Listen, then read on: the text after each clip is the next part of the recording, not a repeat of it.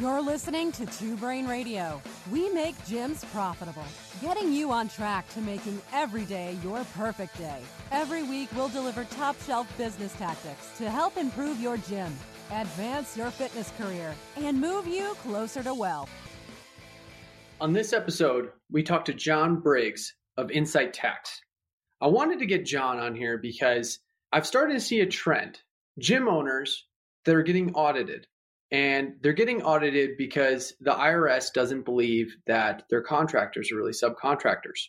They can get audited for many other reasons, but it seems like a trend is starting to occur. I wanted to get John on here to kind of talk about that. We talk about what are the documents that you're going to need to successfully navigate through an audit. We talk about tax planning for the following year, but also that there is some time left and you can prepare yourself as best as possible from now until December thirty-first for two thousand eighteen. We also hit on something new that you may not know about John. Yes, he owns Insight Tax, but he also recently invested into a local gym of his. We navigate through what that was like and why he did it.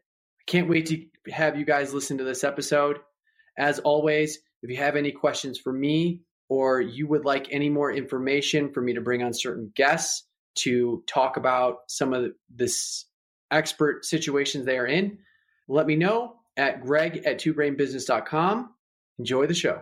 All right. I'm here with John Briggs, owner of Insight Tax, and I wanted to kind of get into a few different things here. So welcome to the show, John. I'm so happy you had time for us and we're we're able to uh, kind of hit on a few different thing, topics in this uh, podcast episode. Yeah, super excited to be here, Greg. I appreciate the invitation. Always willing to support you guys. I love what you do. Thank you. Thank you. And we love what you do. You save us money. So it definitely definitely helps. It's a it's an even trade, I'd say. So I kind of wanted to talk about, you guys started off Insight Tax in two thousand eleven. And I can only imagine how often you see this, but my big thing that I've started to see and notice is gyms being audited for having ten ninety-nine subcontractors versus employees. And I think it's a topic that more and more gym owners are probably going to start seeing, and other business owners that decide that they're going to have subcontractors versus employees if whatever service they are currently offering um, or even product-based, it facilitates having a subcontractor versus an employee. So I kind of wanted to get into audits and what people need to expect if this does happen, what kind of documentation they're going to be getting, and then kind of more prepare themselves for an audit if that if that does occur. Yeah, I, I mean, I think the first thing everyone should be aware of is that this is always going to be an issue because of the tax difference, the tax treatment, the way it's different on a ten ninety-nine contractor or a W two employee. The government gets payroll tax. The state gets state unemployment, all on employees. And so they want that money. They don't get any money if it's at a contractor. Well, technically they get money, but when they have smart tax planners, you can severely reduce your tax burden on the ten ninety-nine income. So the government's always going to look for money. This has actually been an issue forever, ever since we got involved in the CrossFit space. It'll continue to be an issue. So I'm, I'm glad we're talking about it because it certainly is always seems to be a heated debate on forums and threads with always, you always have those people who will, they're experts because they have a friend who dealt with it or they think they dealt with it and now they're the authority on it. So hopefully we can at least debunk some myths and we can talk about how the process works so that your audience will know how to appropriately handle those, these things. Uh, so with that being said, these are always going to be triggered with a letter. Occasionally, some states are aggressive enough that they will actually send somebody out to your space. Those you always want to be wary of because even if they do come out, there is always going to be some sort of letter uh, that happens around the same time period. Uh, just because there there are some fraud things that go on where people portray themselves as government agents. Anyway, so just be aware if someone shows up. Um, there should be an accompanying letter that you get separate from that individual. And it's important to note, these audits are done by the state, not done by the I R S, usually. I, in fact, in one hundred percent of the cases we've helped with, helped with our clients, they are all state-driven. What that letter that you got is what it's going to explain to you is they're saying, we would like to look at your records. Now, they're not flat out, usually they're not flat out saying, we want to make sure that you are not neglecting paying us money that we think you owe us. They typically are a little bit more deceptive than that. Um, and so they're going to say, we'd like to look at your records of employees you've played and checks you've written to contractors. And, you know, we want check records. We want bank statements. We want to look at invoices that you were given. So, and normally the list is pretty daunting. Normally that's where we've had our clients reach out or prospects reach out and just say, I got this letter. I have zero idea what the crap it's asking about. So a lot of times they need interpretation, but that's generally what they're asking for is basically every single evidence you have of money that paid what that was paid to an individual. They generally give you, uh, you know, two weeks to get you the information. Uh, to get, sorry, to get the government the information. Sometimes they request you to call them to schedule when you'll have it available, but effectively that's all the information that's in the first letter. Okay. So just to, just to clarify, I'll keep recapping as we go. If an individual, they own a business, they're, they're having subcontractor work, they get, decide that the government says, hey, we're going to check into this. They're going to receive a letter. They're not going to receive a phone call or an email or anything like that. Those are usually more suspicious. They're going to receive a letter that basically says, hey, we kind of want to dig into this. And they're going to be looking at records, bank, bank statements, invoices, and kind of give you a deadline. Is, is that kind of a good sum up of that? Yeah, that's a good sum up. And on the email thing, if I ever got an email requesting this information, I would separately search the phone number I should call for the government agency for the state and call them and ask them if this is a legitimate email.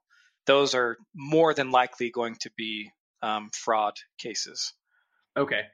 Now, sub sub question to this, if for any of our listeners that does not have a accountant and they're going through this process, do you feel like, and I know in your case, being an accountant, being a C P A, it, you're going to say yes. But if somebody's trying to navigate through this uh, without one, what are usually the challenges they're going to face trying to do this alone?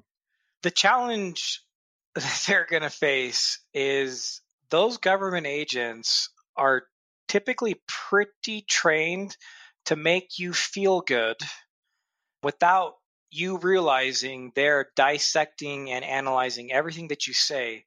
So if you end up saying something the wrong way, even though you meant it differently, they will, they're going to take that information. Uh, I have an example. I was sitting in an audit with a client, and we typically advise them, don't answer their questions, please. We'll answer them for you. If they do ask you a direct question, keep the answers yes or no as simple as possible.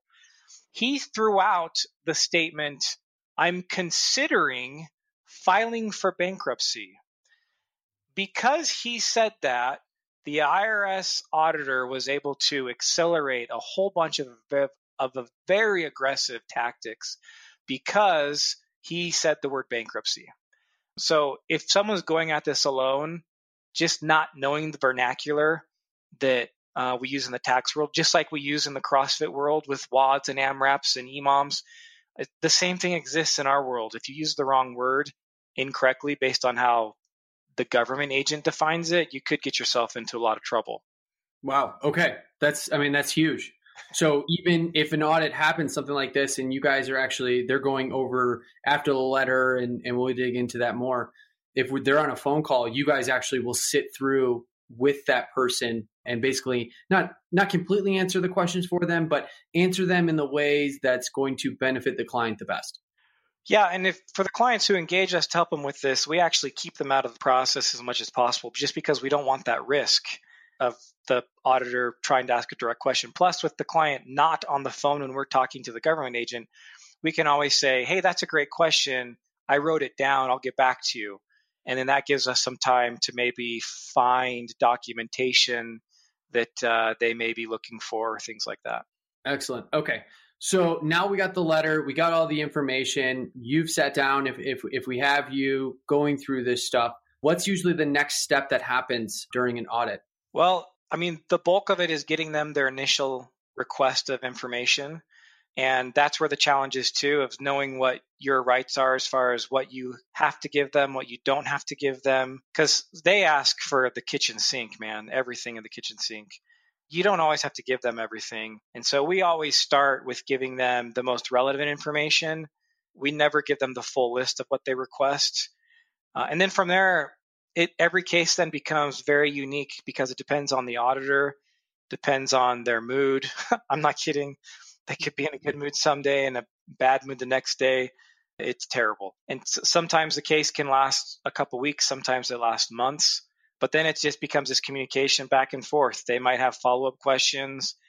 Occasionally, they request to speak to the people you're paying. And normally, you know that ahead of time so that you can have a conversation with those contractors or your coaches in this case, usually in this case, and talk to them about what's likely to happen and maybe phrases they should or shouldn't use, those types of things. So it, it and it really just, every case then at that point takes on their own unique uh, feel just based on those aspects.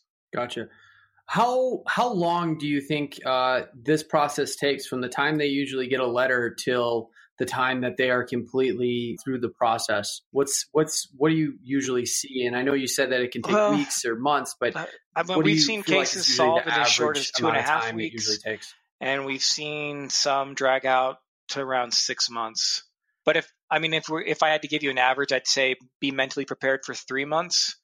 But that that's not like three months of ongoing work or focus or attention. It's literally they request information from you and they give you a really short deadline to get it to them. And then they take their sweet A time to respond to you. That's typically how it works when dealing with the government on these things. Gotcha. And uh, I can I can definitely attest to that because in my personal situation, I, I dealt that with the state actually. There's a thing in New Mexico called gross receipts tax, which I believe is one of like three states uh, that still have it. Uh, but we we basically get taxed off the top of anything, any revenue we bring in. Um, it's an eight point one, I think eight point one two five now um, percentage off the top. No deductions, no anything else off of that. So that was a, an issue that I dealt with, and I dealt with, uh, I of course work with you and uh, work with Mandy. And uh, she really helped me kind of navigate through what I needed to. At the end of the day, of course, it wasn't it wasn't a happy ending. Um, it, it came down to actually something that I did have to pay and had to back pay for. Um, so it's it's definitely a, it can be a drawn out process where you get them the information very quickly and they take their very sweet time with it. So it just leaves you on edge constantly. Yeah. And that, you know, one thing people sometimes get afraid of, whether it's a ten ninety-nine W two audit or like a sales tax or gross receipt type of audit, you may n- not have the money. Like if you look at it and you're like, oh crap, I think I might actually owe this. It's always better to communicate with them and work something out than to ignore them until you think you have the money to cover it. Because in most cases, even on back pay scenarios, you can work out payment plans if you're communicating with them. Agreed. Agreed. And that's uh, that's actually exactly exactly those steps that you you guys uh, instructed me to do. And uh, that's what I followed through with. So I completely, completely agree with that statement because I, I and I, I personally went through it. So that leads me kind of to the next scenario. So if we get this, we get this audit. If that ever does happen to us, I think uh, it's kind of one of those scenarios that if you get a motorcycle, it's not if you fall, but when you fall. So it's more of everyone that owns a business that they need to prepare themselves for an audit at some point in time. Uh, and that's where it's it's very nice to have a, a business that can help you with that. So having an accountant, having a C P A. But going forward, we're being reactive in that scenario. And I want to, I want to kind of switch gears and go to more of a proactive standpoint. Yeah. And being proactive, I want to kind of get into tax planning. So I know right now we're getting closer to the end of the year. I believe we have eight weeks left before the new year. What would you say is the opportune time to start preparing ourselves for our two thousand eighteen tax returns and then even for our two thousand nineteen uh, year? So a couple thoughts there. First one is the best time to start preparing for two thousand eighteen was January first, twenty eighteen. um, the, so the best time to prepare for two thousand nineteen taxes will be January first. Part of tax planning, especially in light of what we've been talking about, understanding that there's a possibility because gyms have this nice little spotlight on them with the way coaches are treated, you should be tax planning with the idea of having your documentation in order to prove that your coaches are ten ninety-nine if you're paying them ten ninety-nine. We have clients that are like, it's just not, we don't want to do some extra steps. We don't, we don't care. We're going to pay the extra payroll tax. Guess what? You don't need any proof that your people are employees. You're paying them as employees. The I R S doesn't care that they're really contractors. They'll take the extra free money. No problem. But it's important to make sure that your independent contractor agreements reflect the real relationship you have with them, that you truly are letting them act as independent contractors. So like anyone part of the Two Brain family, um, as they go through the growth stage, as their growth members, we've provided access to some checklists and things that all Two Brain members should be familiar with and reviewing when it comes to how am I treating my relationship with the client. So first, that's the first tax planning thing I would suggest based on what we just talked about. From an income tax standpoint, we certainly, gosh, we do not want to pay any more money than we have to, because if there's one thing that I've seen, the government really sucks at spending our money. I mean, they are terrible at it. And I just don't want them to have that control over my money. So let me keep as much of it as possible. When it comes to tax planning, one of the easiest first things to do is look at your entity structure. Am I set up as an L L C? Am I set up as an S-corporation? Am I a partnership? What's the best structure for me? The correct business selection will help you minimize self-employment tax. And self-employment tax is just this fun little tax on top of your income tax. Uh, and it, it's pretty avoidable, or at least you can minimize how much of that you pay. So that's, that's probably the first thing that we look at. The second thing is, if your gym isn't currently profitable, you don't have to tax plan because you won't owe any taxes, but you should probably meet with Two Brain so that you can worry about paying taxes in the future. And so some other planning that we like is based on the cash flow methodology called Profit First. And for tax planning purposes, what that means is twice a month, I'm going to set aside a small percentage of my revenue into a purposeful bank account. And its only job is to hold this tax money for me so that when April comes the next year, I have money already there.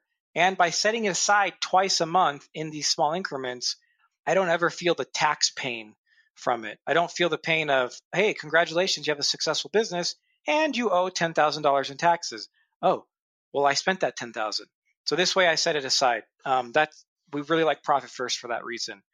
Now, so that's just kind of basics that everyone should do. When it comes to tax planning, especially with tax reform, you guys have two months left to figure out how it applies to you. It it's always worthwhile to do a tax estimate. You're close enough to the end of the year where you can project November and December and really be pretty accurate with what your taxable income is going to look like. And then you can figure out, okay, looks like I'm going to X amount. I also have some cash set aside, so maybe there's some things I can do with that cash. Good tax strategies will help minimize that. Like uh, I think uh, most of your Two Brain audience, if especially the growth members, they're familiar with some strategies we do. We call it corporate rent, where you can set up this structure and you rent your house. Business rents your house from you. That's a free tax savings. I, we don't really have time to go into all the details of that, but that's a great strategy. If your adjusted gross income, which is a fancy way to basically say all your income from all your sources, if that number is less than three hundred fifteen thousand dollars, you are going to be the proud beneficiary or recipient of a twenty percent reduction of your business income. Uh, tax reform was passed, and basically if, if my business did one hundred thousand dollars of taxable income, I'm only going to pay tax on eighty thousand dollars of that. Uh, so you want to take that into consideration when you're looking at how much taxes you might owe come April. Again, if I have cash flow, or if I have the cash available and I know that I need new equipment and that has been in the works, or I'm thinking about doing that in the next quarter to six months, you might want to consider purchasing that before the end of the year, because that's going to, you can write off for uh, the full value of that equipment, even if you are savvy enough to say get a loan with rig equipment, and you're only and you're not even coming out of pocket in cash. Uh, even if you borrow the money, you can still get the full tax deduction for the value of the equipment. So that's a, a good strategy if you were already planning on buying equipment. I, we are not fans of spending money for the sake of spending money just to save taxes. That's just so silly. Don't do that. If it's in the plans and you have the cash available, then doing it now makes sense. But don't go and buy sandbags. Don't, don't ever buy sandbags. Don't go and buy a rower now just because you want a tax write-off but don't need the new rower. And then depending on your individual situation, it's always worthwhile to look at some retirement accounts, whether that's a four oh one k or an I R A. Uh, those can provide some nice tax benefits if it fits in your long-term financial plan. And that is something that you probably need to have a conversation with somebody who understands your plan before they can give you a proper recommendation. But it, that's always an option. Okay. So we have we have basically, if we're going to be sitting down and, and kind of planning for next year, we're looking at basically what structure fits best now. I know I I have an L L C. Are you allowed to switch over to uh, a corporation or anything like that? Is that that's definitely doable? So L L Cs don't exist with the tax code. The L L Cs are state entities, just like S corporations is only a tax status. So you actually have an L L C taxed as an S corp. Okay.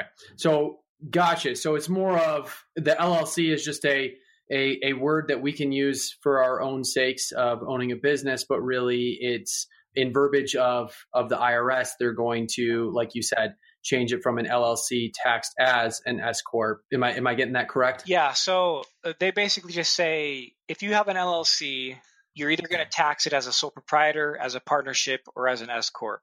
And to them, that's what you have. You either you're a sole proprietor, you have a partnership, or an S corp. So you, if you have an L L C, can elect to have it taxed as an S corp if that makes sense for your situation with whether you have business partners or not. I mean, all that goes into play with the right entity choice. Yeah. Okay. So then from there, we're looking at profit first, setting aside money, making sure that we are setting aside at least a little bit of money of what we're making each month, but breaking that down into two different payments so that you're not feeling the burden of taking one thousand dollars every single month if you're making ten thousand dollars, and making sure that it goes into a tax account. Uh, I know personally, I put it on there. Government's money do not touch is actually the title of what that account is. So that I know every time I go in there, it's it's not something I can ever pick out and, and use for equipment purchases, or I need to get uniforms and, and buy a new shirt or something like that. Exactly. Then from there, you said uh, basically off the top with, with the tax reform, we have about a twenty percent tax reduction um, as long as our gross amount of revenue is below three hundred fifteen thousand dollars. Is that correct? Not gross. So that's going to be if you have another job, it'd be that income plus your taxable income from the business. If you have other entities, it's it's the taxable income of everything in your life. If you're married and that's under three hundred fifteen thousand dollars, you're going to get the twenty percent deduction. Okay. And then from there, if we have equipment, if we have uh, stuff that we need to buy, depending on where we're sitting uh, after getting through all these other options, uh, that's where we'd kind of look at it with our C P A or accountant, if we should be getting equipment and what what we should be getting before before the end of the year if we have the ability to do so, and not just to spend money to spend money, as you said. Perfect. Exactly. Okay. Well, the rare, the very last thing I kind of want to talk about is something that you did recently. And that was you decided to buy into a gym. Is that correct? That that is correct. What what made you uh, what made you want to do that? What made you wanted to uh, invest into a CrossFit gym in your local community? You know, it, there's a few reasons, because I've been involved with CrossFit from the tax side for about five years now, and I just I love what fitness does for people. Uh, I love what it's done for me. I mean, CrossFit has literally changed my life, so I've, I've drank the Kool-Aid. And so from a selfish standpoint, I have my team members go to CrossFit. And this particular gym that we go to, I was like, man, based on what I know from what Two Brain has taught me and all the podcasts I listen to and being in the space, I think these guys are going to go out of business. And so I just sent a pretty candid email to the owner and said, hey, I'm concerned uh, you're not doing the things necessary to be a successful gym. Um, hypothetically, if I were the owner, these are the first three things that I would do, and I'd do them immediately. And he reached out and said, I've actually considered selling my gym. I've tried to sell it. Uh, do you want to go to lunch? And then he brought up the possibility of me buying in. And I said, I, I would love to, because I I love the community. I think the coaches are great. And I, I like where we're at. And um, so I want to help make this successful. But then I also felt like this really helps me on the tax side, because now I understand a lot of the back-end operations. And so, in fact, I was just talking to our team about this today. You know, we we know that us, the most successful gyms have at least the three streams of revenue from group training, personal training, and the nutrition coaching. And the gym that I bought into didn't have any of those other than group training. And we're currently in the process working with H S N, getting the nutrition side up and running. But even with the bolt-on service that they have, it's time-consuming and there's work involved. It's not just like magic, okay, I, one day I don't have nutrition, next day I do, and I can sell it. You have to do stuff. I couldn't even imagine doing it without the guidance of H S N. But like now I can tell them, when you tell clients that in the meetings, hey, I'm looking at your revenue streams and you need to add these different things, I think we can be a lot more sincere in our approach now, and you'll understand what that really means to them. And just that delivery alone uh, is going to be more valuable to our clients, because they're already now setting up expectations like, oh, these guys are serious. Like, they know I need this, but they also understand what this means to me personally. It just gives us a lot more intimate knowledge of what we're doing. And I, I don't know if I'm putting it into words properly, but that's the best way to describe it that I know.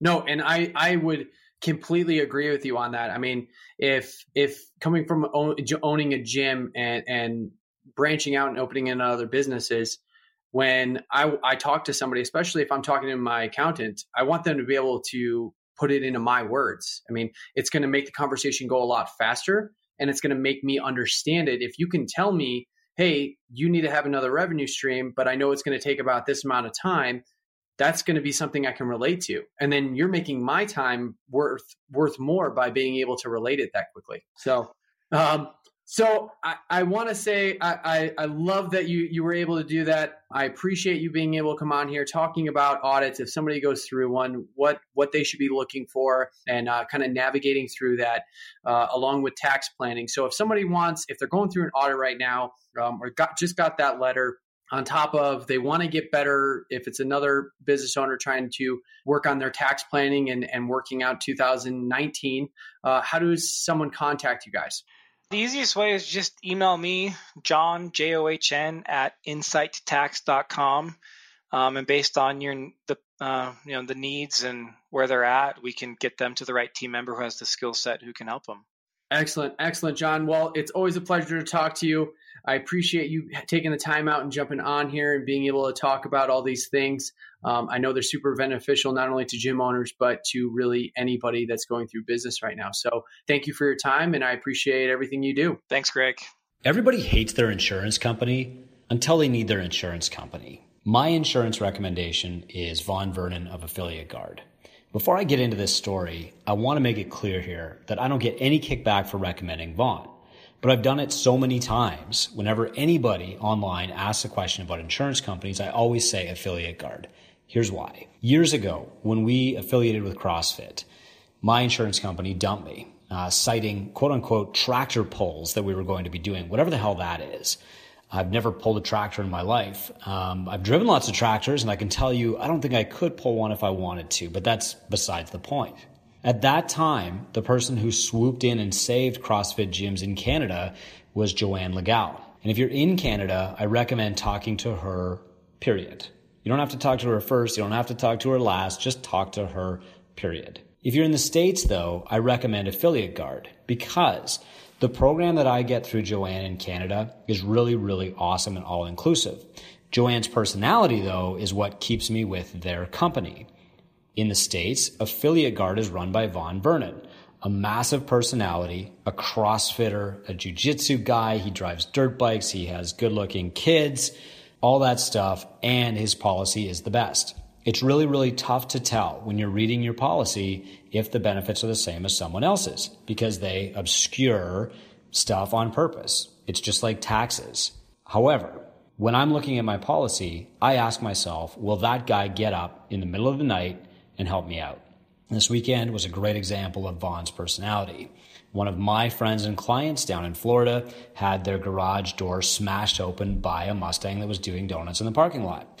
And they texted me at six a.m. on a Sunday, and I wanted to help. So I texted Vaughn. He's two hours behind me, and he responded right away. Your insurance company is not going to do that. As I said at the start of this, everybody hates their insurance company until they need insurance. And when you do need insurance, you want them to answer the damn phone on a Sunday morning. And you want to talk to the head man, and you just want to know everything's going to be okay. With Affiliate Guard, it is. There we go. Brian, how are you? I'm good. How are you? I'm good. I'm good. Welcome to Two Brain Stories. Thanks. Thanks for having me. So um, I want you to give a little bit of background about yourself and and, and the business that you own, and then uh, we'll kind of get into the story to tell. Sure. I uh, I grew up in Colorado, really active, played hockey. In, let's see, two thousand four, I had a really bad ski injury, and I shattered my spine, and uh, I was in a brace for like six months. And my doctor told me, you know, don't do a lot of things. And long story short, when I started squatting and deadlifting, pain went away, and I got really into uh, strength and conditioning because I was coaching hockey. And, you know, one thing led to another, and I affiliated CrossFit in two thousand thirteen, and uh, here we are. Excellent. Excellent. Yeah. So I wanted to bring you on because uh, a, a recent post that I saw from you uh, that I wanted to kind of talk about. And sure. that was, let's let's talk about what led you up to this. And then in yeah. your term of, of hitting rock bottom yeah. financially, what what did you do and what were the tactics you used to kind of get out of it? So it, it's just excessive spending is what it really came down to. And it's just, you know, like we had a decent, a fair amount of revenue, but it was just getting blown every single time. And what happened where it was really the moment of truth, so to speak, is a call I had with Josh, and Kalita was on the call too. And they went through and they rooted through uh, one of my bank statements, and they're just like, what's this? What's this? What's this? And it was like this total feeling of exposure, and it felt disgusting and horrible, but it was needed. And now uh, I'm doing Profit First and cutting expenses. Like I'm still in the process of doing it because it's, you know, taking a while, but it's finally seeing seeing some light. And random or not, we had a great revenue month during the expense cutting, even though uh, we weren't necessarily pushing for that. So when we were heading in that direction, um, let's let's go on. What were the things that you were spending money on that you guys kind of noticed, hey, we don't need this. Hey, we don't need that. Uh, it, like stupid equipment things like uh, rower hangers is one thing that kind of stuck out. Like that was just dumb. The jerk blocks you see behind me, there's there's not just, that's not the only set of those that we have. There's another one in a different room in here. Just like random stuff like that. That just we don't really need to to run a good CrossFit group. Okay. When you were spending that that amount of money on that kind of things, what was your profit percentage at? What was what were you guys sitting at when you say financially rock bottom? What is that? What does that look like? Oh, super low. That's like no profit, and I'm not taking a check at the end of the month, right? And Josh was like, "I've been there, dude, and here's how you got to think about this from from here on out." Uh, where you know everybody else is getting paid, and I'm not. Luckily, my wife has a, a job as well, so but. The the real the issue here where I needed to fix all these financials is we're pregnant with twins, and I got to be able to support the family if, if she decides to stop working. So I can't be spending frivolous things at the liquor store for uh, parties at the gym. yeah. So exactly, exactly. Okay. Yeah. So how long did it take you to get to, to not to collecting a paycheck, uh, not making any profit to where you are now? What what did that process look like? Well, we're still in the process, honestly, but I, I, I did take a check this month because I eliminated uh, so many various expenses. So it, it didn't take long. Uh, I cut my, it's one like little thing. I cut my uh, internet bill like by more than half, which was insane. Wow. So, and that's just like just money in my pocket. So Yeah, exactly. What uh, was there any other like fixed costs like that that you were able to cut to to bring your profit percentage up? Well, I, I'm getting I'm taking on more renters to you know sublease, which we, our space is a little bit too big for what we need. Mm-hmm. So we're taking on some more just health professionals, which which is going to be awesome. That just like different uh, subscriptions too that we didn't need, stuff on Amazon, things of that nature. Okay. So we're on the process currently. We haven't, we haven't gotten to exactly where you want to be, but you've gotten to the point where now you're, you're actually able to collect a paycheck, which is, which is yeah. huge. I mean, it's, it's this stigma that, or better yet dogma, that CrossFit gyms should, and they should do it for free. They should, they shouldn't collect a paycheck. And you're kind of proving, hey, at first you were proving, yeah, that's right. But now you're like, no, we don't need yeah. sixteen pairs of jerk blocks and rower hangers. You need yeah. to get paid so that you can help kind of support your family, especially if your wife decides, hey, no, I'm I'm going to be the stay-at-home parent, and we need to be able to afford that. Yeah, it's it's crazy. And Cooper has joked about it in the past where it's like, yeah, you want to get paid more than just go back to full-time coaching, right? And I'm far enough along in this process where I, I know that I can't do that because the business will stop growing. So I'm not I'm not doing it at the cost of going back to coaching every single class. But it, there was a big a, a big learning curve here. We doubled our size. And it probably wasn't the best decision just with the competitive landscape. So it's one of those things where we're bigger now, and I kind of wish I was smaller because I was not only was I coaching everything, but our rent expense was less than half. So that's why I'm trying to sublease out and get some more of that back. Yeah, exactly. And the best way to do that is exactly what you're doing. I mean, subleasing that space to other professionals that have a one degree separation from you. What what do you what have you gotten in there sub sublease wise to uh, kind of help and facilitate? Fascial stretching is one, which um, and then they are physical therapists, but we added another physical therapist. We also have uh, I know everybody in Two Brain has an in-body, but we actually have a hydrostatic body fat tank, and the person who owns and runs that is a subletter of our business. So that's pretty cool too. So we we we send our clients back and forth. Excellent. See, exactly. And it's yeah. perfect because not only do you get a sublease, but then your clients get a better experience by offering them other other avenues that can help them on their uh, health and fitness journeys. Yeah, exactly. And then coming down the line is massage and chiropractic as well. So excellent. Excellent. That's awesome. Yeah. I love to hear that. Um, I love, I really appreciate you being on here and love that we got to uh, share that story from, hey, this is where we're at. We kind of bit off a little bit more than we can chew. And, but you guys, you found avenues to not only be able for you to collect a paycheck, uh, but then also to kind of minimize your risk by subleasing that space out to others. And uh, it sounds like you're, you're on an excellent road to success, man. Yeah, it's coming along. So it's exciting. Definitely. So thank you, Brian. I greatly appreciate you jumping on here uh, and sharing your story with the crowd. Thank you. And I hope you get to where you want to be. And I hope the gym um, is super successful as it seems like it's about to, it's already heading in that direction. Great. Thanks for having me on. Thank you. As always, thank you so much for listening to this podcast. We greatly appreciate you and everyone that has subscribed to us. If you haven't done that, please make sure you do. Drop a like to the episode, share with a friend.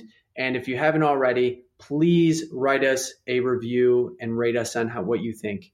If you hated it, let us know. If you loved it, even better. See you guys later.